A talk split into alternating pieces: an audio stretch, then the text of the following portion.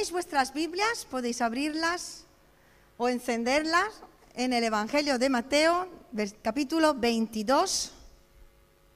Mateo 22, versículo 36.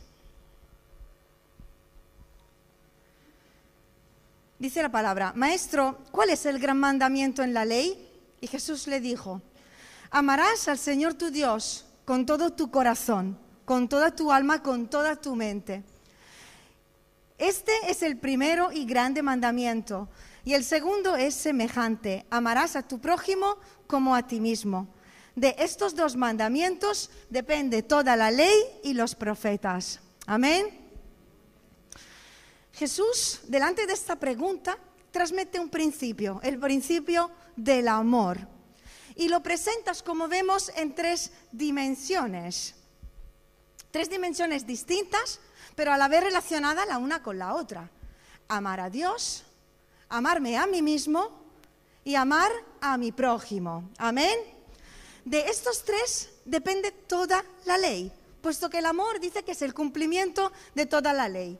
En otras palabras, Jesús está diciendo, si eres capaz de amar, eres capaz de hacer cualquier otra cosa.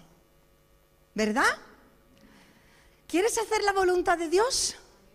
Ama. Con eso cumples con toda su voluntad. ¿A quién amar primeramente? A Dios. Jesús dijo, amarás al Señor tu Dios con todo tu corazón, con toda tu alma y con toda tu mente. Amarás al Señor tu Dios. ¿Qué dijo este hombre en el vídeo? Yo ya tengo mi Dios. Amarás al Señor tu Dios. Y leo esta frase y me pregunto, ¿es el Señor mi Dios o es solo el Señor?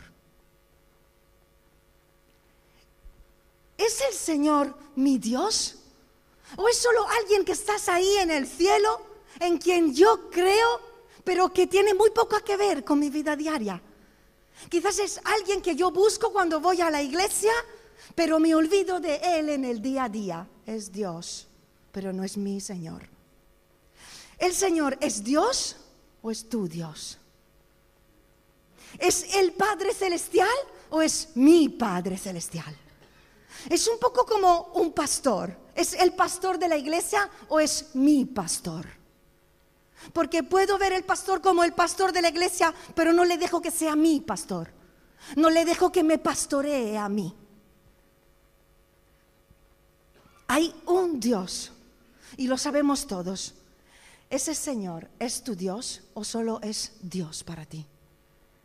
Jesús nos pide, me pide, que ame al Señor como mi Dios, como mi Creador, como mi Salvador, como aquel que me dirige, aquel que gobierna mi vida, aquel que ordena y yo le obedezco.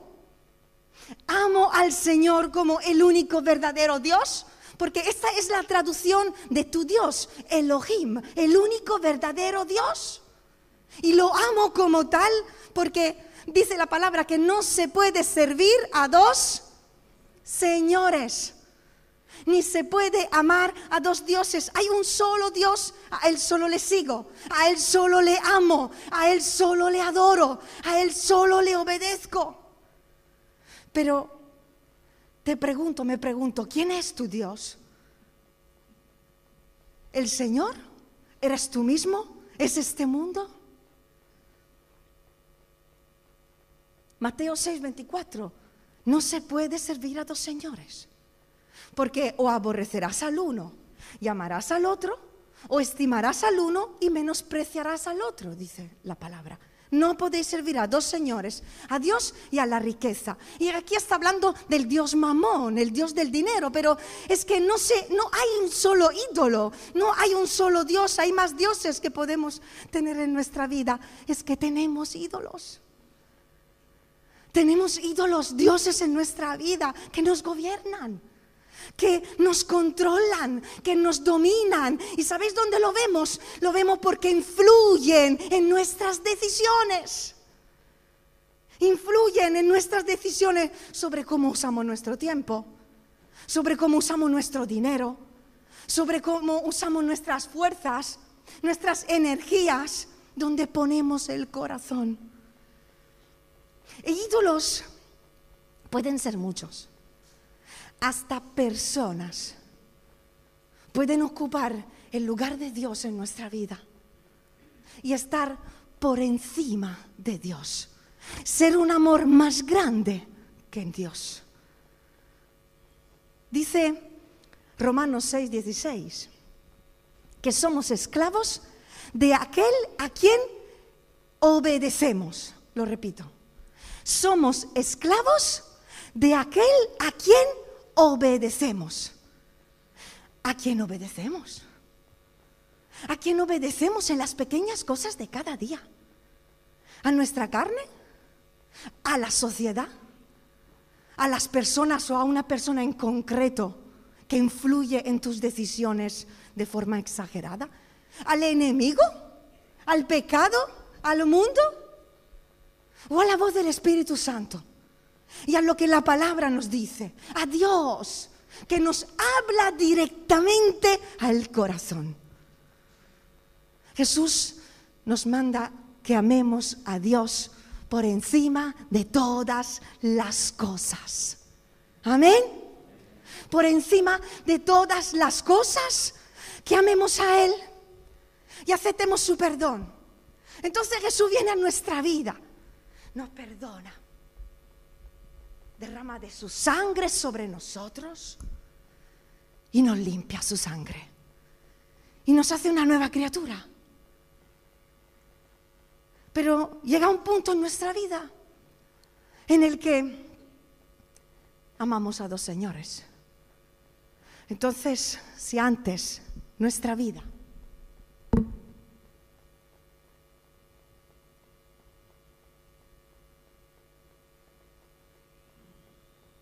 pecado, había el pecado. Pero ahora hemos aceptado la nueva vida, pero seguimos sirviendo a dos señores. Y esto es lo que somos delante del mundo. Y delante de Dios. Y delante de la iglesia. Servimos a Jesús y seguimos sirviendo al pecado. Amamos a Dios, seguimos amando al mundo. No nos identificamos, somos ridículos. ¿Qué es lo que ve el mundo en tu vida? ¿Qué es lo que ve Dios en tu vida? Tú cuando te miras al espejo, ¿qué es lo que ves? ¿Dividido? ¿Estás dividido? Porque dice la palabra en Santiago 4 que esta condición, ¿sabes cuál es? La de un adúltero. Dice en Santiago, oh almas adúlteras, ¿no sabéis que la amistad del mundo es enemistad contra Dios? Cualquiera que quiera ser amigo del mundo se constituye enemigo de Dios. Y si nuestro corazón sigue amando al mundo, a las cosas de este mundo, está dividido. Está dividido entre el mundo y Dios. Está dividido entre la luz y las tinieblas. Está dividido entre amar al mundo, a las cosas del mundo, a los placeres del mundo, a los pensamientos del mundo y amar a Dios, amar a sus pensamientos y amar a su voluntad. Pero somos, esto, esta condición nos convierte en adúlteros espirituales, porque estamos amando a dos señores. Pero, hermanos, si amamos a Dios, le somos fieles. No dejamos que nadie entre en esa relación entre nosotros y Él. Somos fieles a Dios. Y le queremos amar solo a Él. Y no tendremos otros amores en nuestra vida. Si amamos a Dios, queremos agradarle. ¿Cuántos están enamorados de, de alguien? Cuando tú estás enamorado de alguien, puede ser tu hijo, puede ser tu padre, puede ser tu marido, tu mujer, tú intentas agradarle. Tú sabes que le gusta una comida, le haces esa comida aunque a ti no te hace mucha gracia. Tú sabes que le gusta ese, ese vestido, ese tal. Tú sabes que le gusta esa peli. Tú sabes, tú lo haces para agradarle o no. Hace todo lo que está en tus posibilidades para agradarle. Le haces regalos o le das cosas que le gustan porque quieres complacer a esa persona. Pues entiendo que no lo hacemos por obligación. Lo hacemos porque le amamos. Porque queremos complacer a la persona a la cual amamos y queremos que esta persona sea a gusto con nosotros.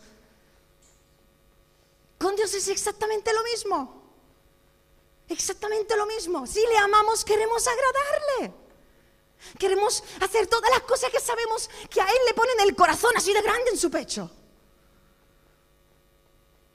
Y Jesús nos dijo de qué manera tenemos que amarle. Y no es de cualquier manera.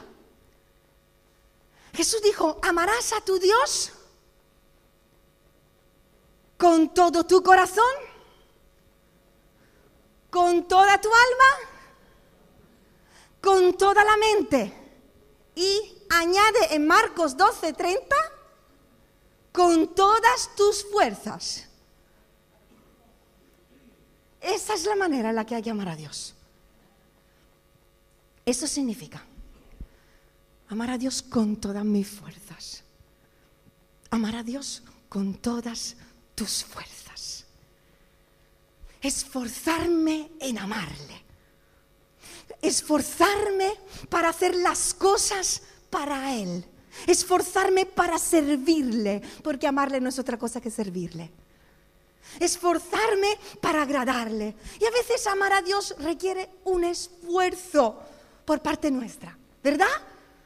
Por eso el Señor le dijo a Josué, esfuérzate y sé valiente. Y sabes, esfuérzate y sé muy valiente.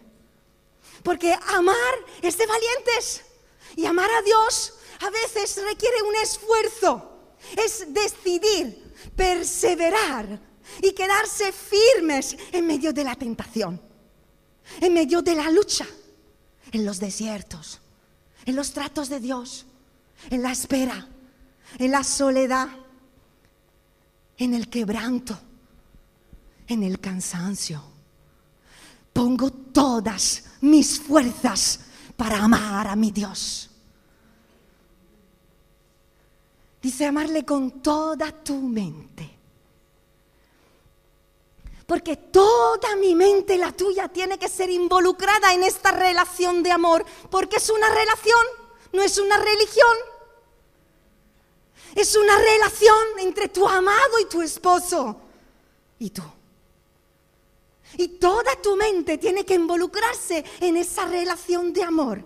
Todos tus pensamientos, toda tu imaginación, tus sueños, tus preocupaciones, tus ansiedades, tus anhelos, tus recuerdos, tus luchas, todo lo que es el mundo de la mente tiene que amar a Dios.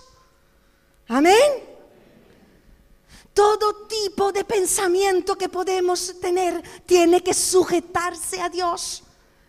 Tiene que haber un esfuerzo en nuestra mente para amarle con nuestros pensamientos.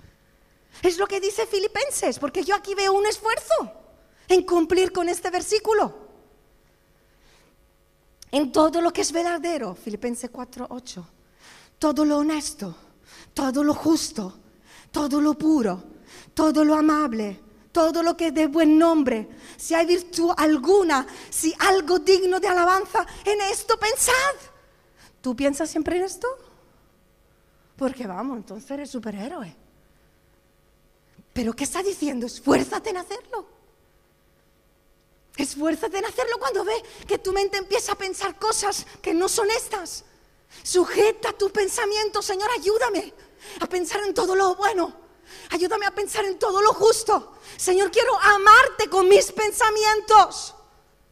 Porque este es el campo de batalla y aquí es donde puedo contaminar mis pensamientos que me llevan a accionar mal, a hablar mal, a pensar mal, a sentir mal. Tengo que amarlo con toda mi mente.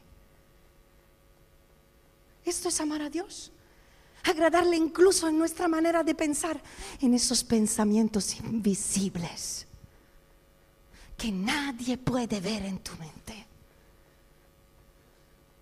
Pero el Señor sí. Y esos, esos pensamientos tienen que amar a Dios. Tienen que sujetado, ser sujetados a Dios para agradarle. Tener la mente de Cristo siendo renovados en nuestro entendimiento cada día para amarle con toda nuestra mente.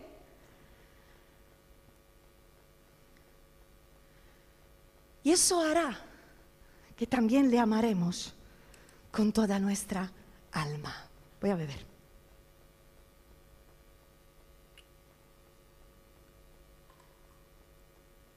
Amarle con toda el alma. El alma se involucra en esta relación de amor. Porque son, nos involucramos en amar a Dios con nuestras emociones, con los sentimientos, con toda la voluntad que hay en las personas. Decidimos amar a Dios. Me apasiono por Dios. Lloro por Él y con Él y a la vez me gozo en estar en su presencia, en hacer su voluntad, ¿verdad? Toda nuestra alma está involucrada en amar a Dios. Pero todo nace en el corazón. Porque amar a Dios es una cuestión de corazón. Por eso Jesús nos pide que amemos a Dios con todo nuestro corazón.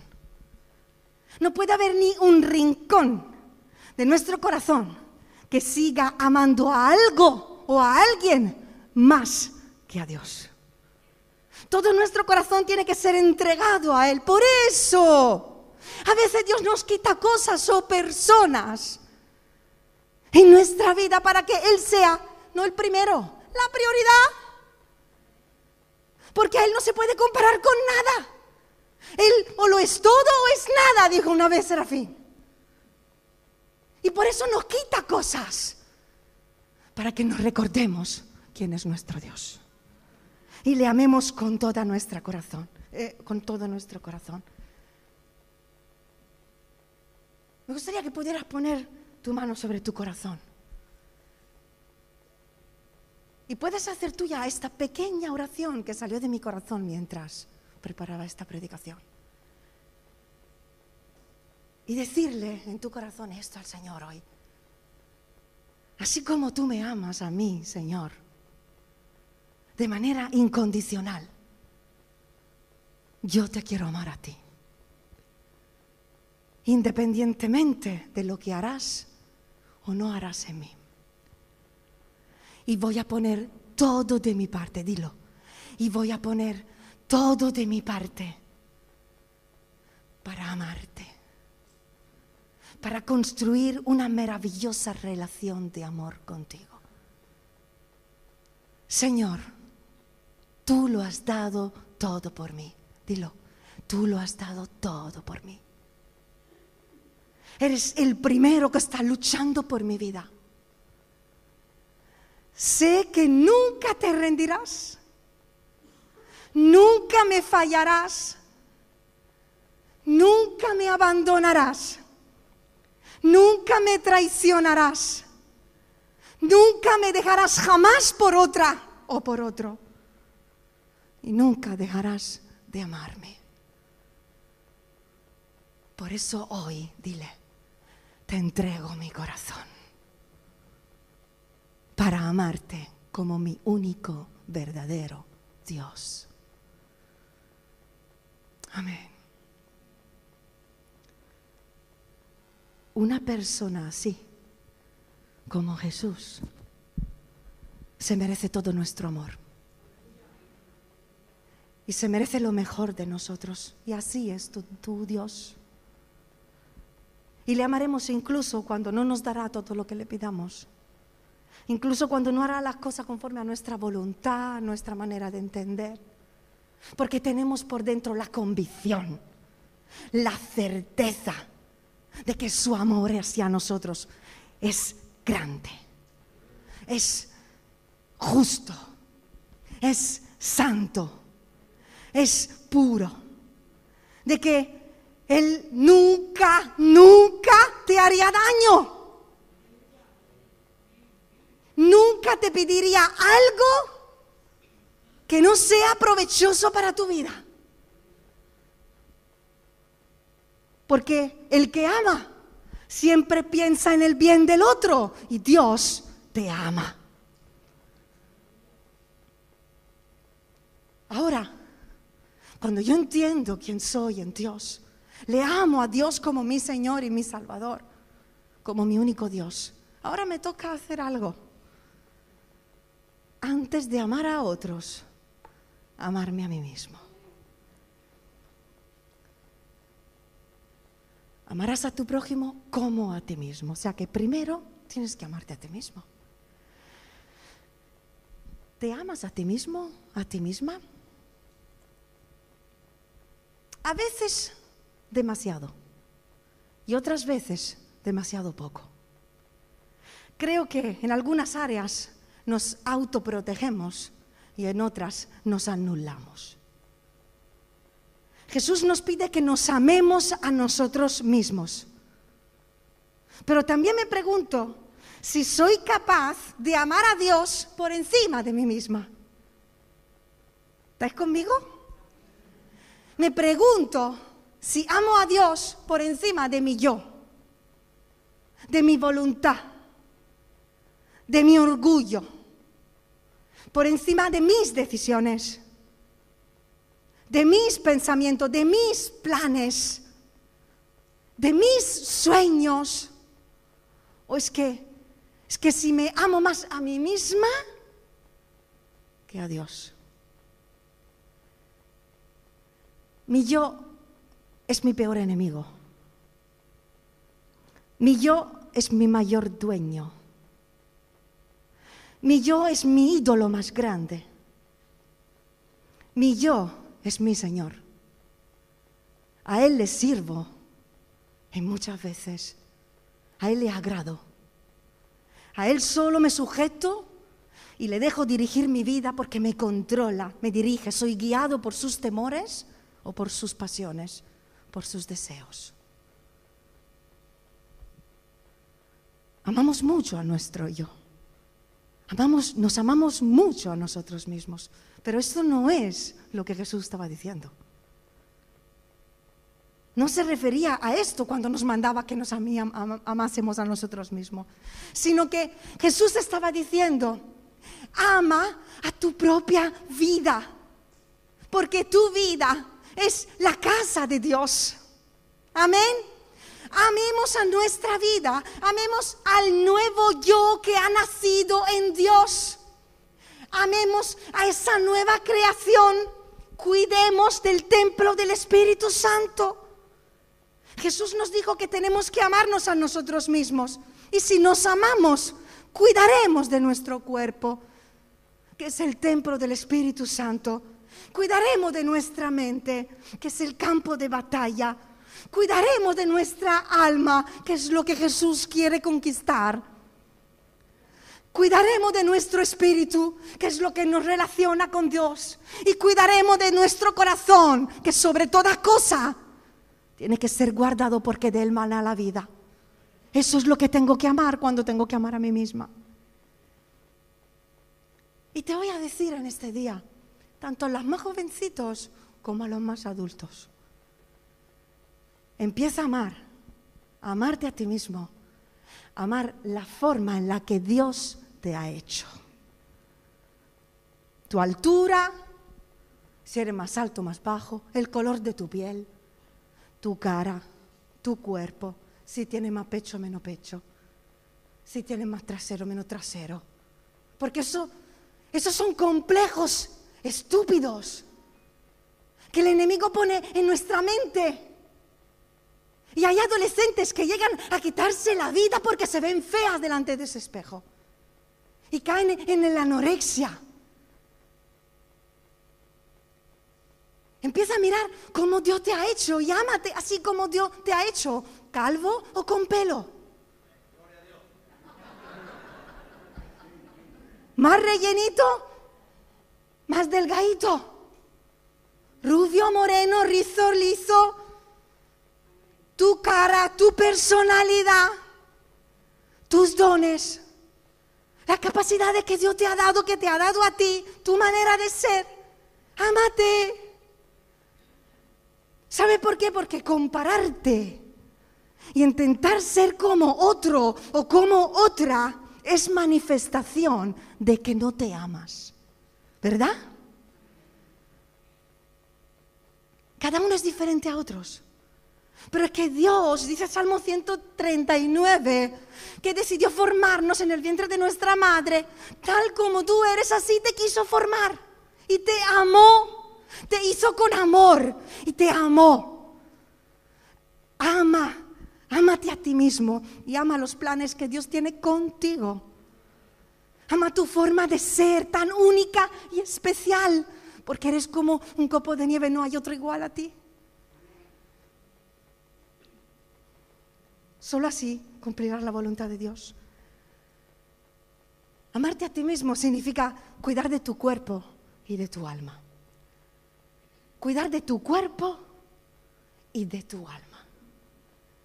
Esto significa comer bien, dormir bien, beber lo correcto, hacer deporte lo correcto, cuidar de nuestro cuerpo no abusar de nada que pueda hacer daño a nuestro cuerpo. ¿Por qué? ¿Qué es el cuerpo?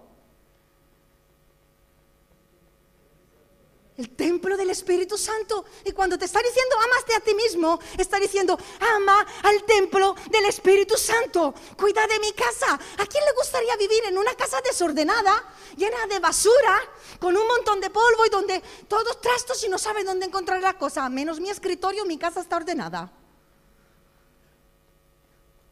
Yo tengo que cuidar de mi cuerpo para que Jesús esté cómodo y encuentre todo en mi casa. Tenemos que cuidar del templo del Espíritu Santo. ¿Sabéis cuando un chico o una chica descubren su cuerpo marcan su cuerpo por medio de su ropa, tanto hombres como mujeres? ¿Sabes que estás manifestando que no te amas? Al contrario, estás buscando amor. Estás buscando afirmación y aceptación por las demás personas. Eso te hará esclavo de otros.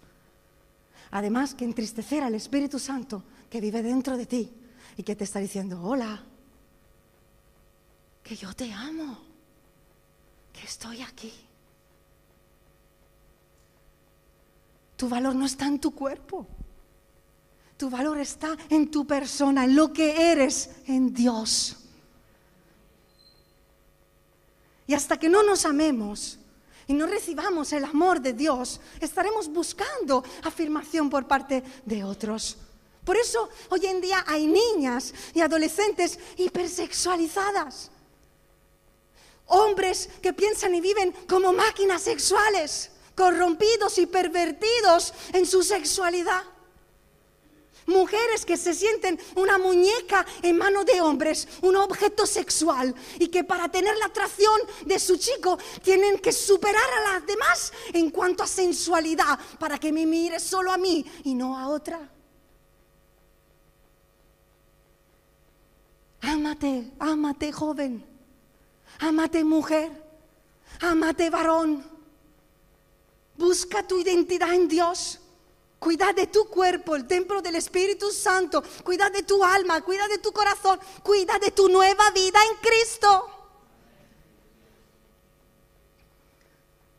Y amarme a mí mismo significará también aceptar mis errores y mi pasado. ¿Cuántos dicen amén? Amarme a mí mismo es aceptar mis pasados errores rechazar la culpa y el temor y recibir el amor y la aceptación que Cristo nos ofrece. Amarte a ti mismo significa perdonarte a ti mismo o a ti misma. Dice 2 de Corintios 5, 17. De modo que si alguno está en Cristo, aleluya, nueva criatura es. Todas las cosas viejas pasaron y aquí todo, todas están hechas nuevas.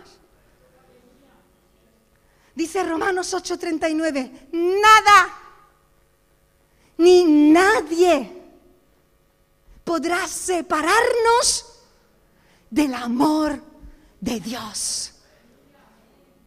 Y dice Romanos 8.1, ninguna condenación hay para los que están en Cristo, para los que andan conforme al Espíritu. Tus errores no te pueden alejar de Dios. Tu pasado no tiene el poder de separarte del amor y del perdón de Jesús, porque el amor de Dios es más fuerte. Dilo, el amor de Dios es más fuerte. No hay error que Cristo no pueda perdonar. Así que recibe su perdón. Perdónate tú también a ti mismo. Abraza el amor y la misericordia de Jesús, que por eso murió en esa cruz, para hacerte libre y verdaderamente libre. Y por último, seré capaz, quizás, de amar al prójimo. Un mandamiento nuevo, dice Jesús, os doy, que os améis unos a otros Juan 13, 34. Pero claro, hasta que yo no ame a Dios, no seré capaz de amarme a mí mismo. Y hasta que no me ame a mí mismo, tampoco seré capaz de amar a mi prójimo. ¿Por qué? Porque mi amor hacia otros no será del todo sano. Si hay heridas en mí que no han sido sanadas, muy probablemente haré daño haré daño a los demás. Hasta que Dios nos sane con su amor mis heridas, haré daño. Si no encuentras tu identidad en Dios como hijo, como, hija, y no llegas a sentirte afirmado por Dios como persona, aceptado por tu padre como su hijo, estarás continuamente, como dijimos antes, buscando la afirmación de las personas y eso creará relaciones de dependencia emocional con otros y eso no es sano. No es sano. Si no he perdonado mis errores, el perfeccionismo que yo vivo con mí misma, porque no soy capaz de perdonarme, me llevará a ser una persona juiciosa con otros. Y todo tipo de relación que tendré con otros serán situaciones, relaciones de donde yo soy crítica, rencorosa, siempre molesta, enfadada, ofendida por cualquier cosa, porque el mismo perfeccionismo que uso conmigo lo estoy usando con otros. Necesitamos recibir el amor de Dios para amar y perdonar a otros. Porque el perdón, hermanos, nos hace libres. Hacia Dios y hacia los demás. He conocido personas en mi vida que cierran la puerta a otros después de una pequeña decepción, un pequeño error, una palabra equivocada, una pequeña ofensa y no, no han ofrecido una segunda oportunidad. Yo te digo en este día, haz con otros lo que quieres que hagan contigo. Y te voy a pedir, dame la oportunidad de equivocarme, sin dejar de amarme, si mañana me equivoco contigo. Porque creo que tú deseas lo mismo, ¿o no? Ser perdonados por Dios nos enseña a perdonar a otros. Y ser amados por Jesús nos enseña a amar a otros. ¿A quién debemos amar? ¿Quién es nuestro prójimo? Jesús usa una historia y nos hace entender que cualquier persona es nuestro prójimo. Empezando por amar a los que nos aman, nuestra familia, nuestros amigos, nuestros hermanos en la fe. Siguiendo con amar a los que no conocemos, a los que no tienen a Cristo en su vida, a esta humanidad, a la que no pide que amemos y terminando con amar a nuestros queridos enemigos. Esos que nos hacen la vida facilita. Ámalos. Ámalos. Ámalos. En la historia del buen samaritano, ¿todos conocéis la historia? A ver, ¿quién la conoce?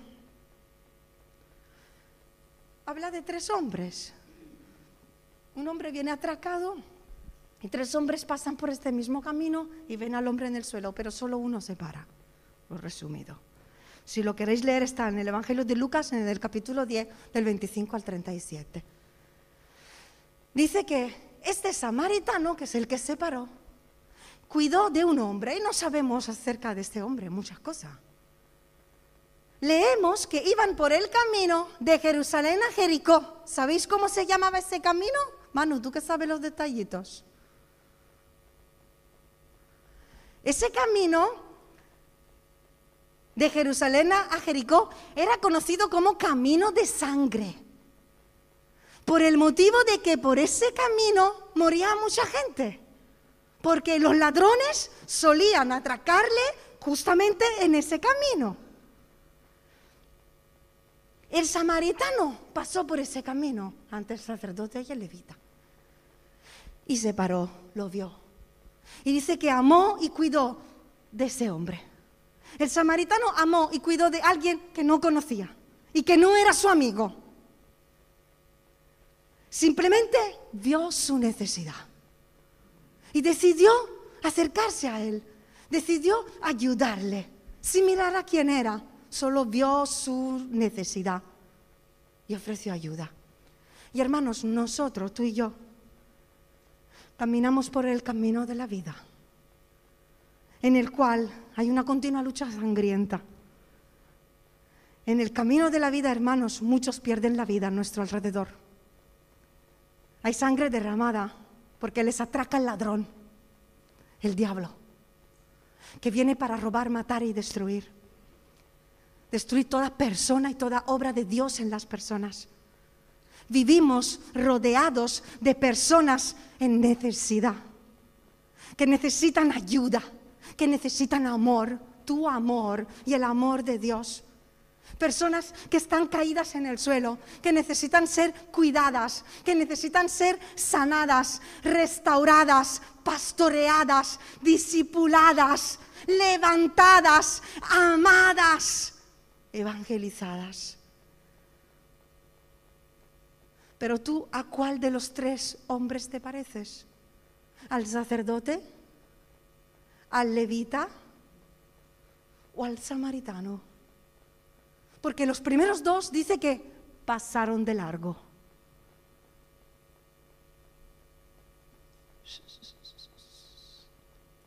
Pasaron de largo. Y no se pararon. La religiosidad de sus vidas no fue suficiente para que se parasen a ayudar al necesitado. Los tres vieron la condición del mismo hombre en la misma calle, en el mismo momento, pero solo aquel, dice la palabra, que fue movido a misericordia, se paró, extendió su mano y le ayudó, porque el amor es la misericordia en acción. ¿Cuántos dicen amén? El amor es la misericordia en acción. Y creo que si somos sinceros, nosotros también muchas veces, aún siendo creyentes, aún sirviendo a Dios, dentro del contexto iglesia, cuando salimos a la calle, pasamos de largo. Y evitamos ayudar a quien sabemos que necesita ayuda. Podemos ver las almas que se pierden, pero no sentimos esa misericordia que nos impulsa desde dentro a hacer algo. Podemos ver a un hermano en necesidad en la iglesia, en las iglesias perseguidas, tener pena por él, derramar una lagrimita en ese momento, pero no tener el amor suficiente para hacer algo para esa persona. Para dejar a veces de hacer lo que estamos haciendo para cuidar de otros. No nos quitamos quizás de lo nuestro para dárselo a otros. No estamos dispuestos a dejar nuestros planes, nuestros proyectos personales, incluso para Dios, para pararnos y ser interrumpido por el Espíritu Santo que nos dice, párate y vete ahí y ayuda a esa persona. Dile esto a la otra, dale aquello a la otra. Estoy ocupado en mis planes para el reino. Y no somos capaces de tener el oído abierto para que el Espíritu Santo nos diga, párate un momento, luego lo harás. Porque esta persona ahora mismo te necesita yo te envío.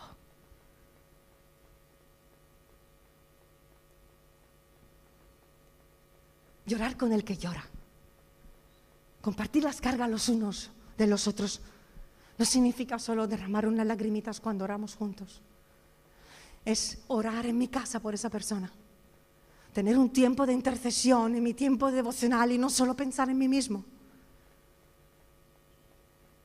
Y es estar dispuesto a ser el instrumento de Dios para llegar a la gente.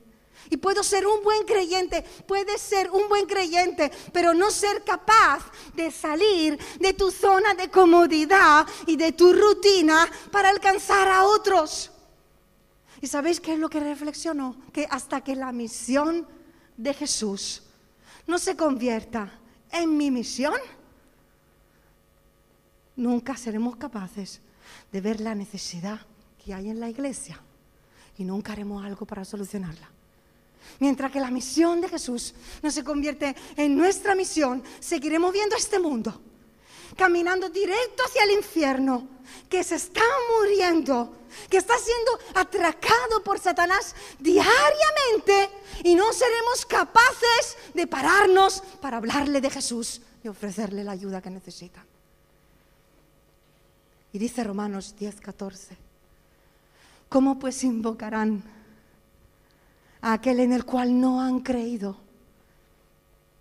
¿Y cómo creerán en aquel de quien no han oído?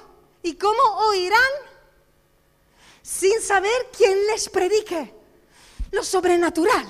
Dios está hablando de que quiere salvar a personas. Pero escúchame, que Dios no le va a aparecer de repente a la persona que también lo puede hacer pero que no es lo que ha escogido. El Señor ha dicho que ha escogido usar la locura de la predicación. Y a la vista está que cuando predicamos hay gente que se convierte. El Señor ha prometido salvar almas, pero es que está en ti y en mí poner de nuestra parte para que hayan hijos en su casa si Dios da una palabra a un hombre o una mujer, vais a tener un hijo, va a venir por el Espíritu Santo, no, eso pasó una vez, no va a pasar. Ellos tienen que poner de su parte para que haya un hijo. Yo va a cumplir su promesa, pero ellos tienen que poner de su parte. Las ovejas se reproducen entre sí. Y tú tienes que reproducir a otros. Tú tienes que ser el instrumento en manos de Dios. Tú tienes que levantarte y predicar. Esto es amar a otros. Amar a tu prójimo. Dejar de hacer tus cosas. Dejar de pensar en tus cosas. Y levantar tu mirada pensando en otros.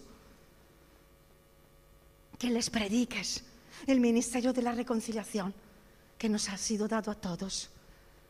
Empieza por una sola persona. Una. Una y una por una el Señor salvará las multitudes. Y te desafío a que cada semana hables por lo menos a una persona. Una persona. Piensa en ella. Ora por ella. Evangelízala. Y si puedes, tráela a la iglesia. Y cree que Dios puede salvarla. Amén. Os quiero invitar a cerrar vuestros ojos.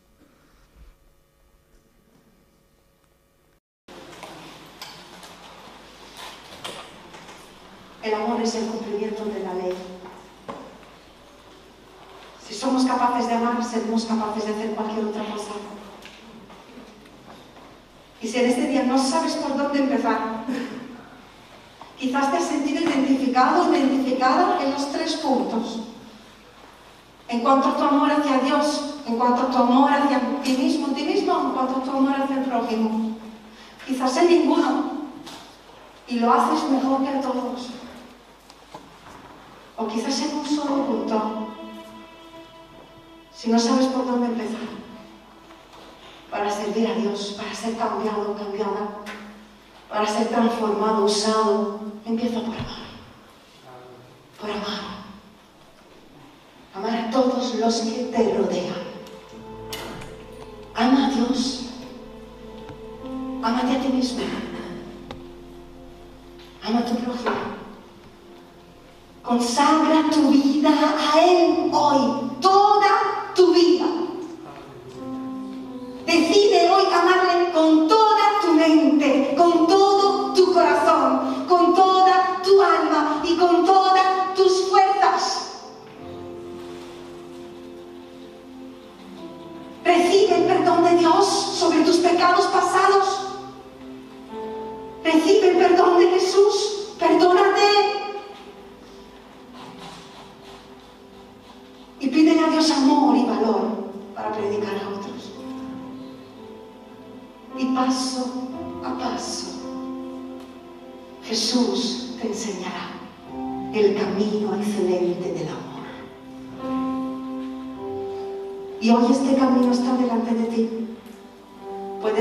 siendo un buen creyente, pero no tener la misericordia y el amor suficiente para hacer su voluntad. O puedes ser un hombre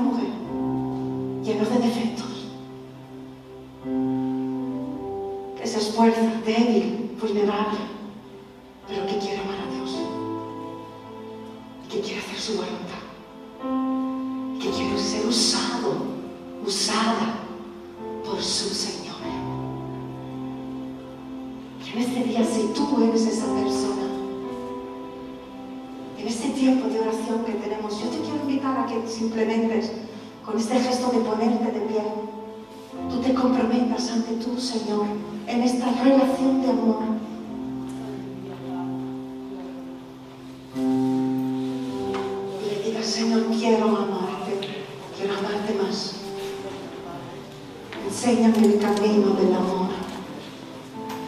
Enséñame el camino del amor. Ayúdame en estas áreas donde no sé cómo hacerlo. No sé cómo hacerlo.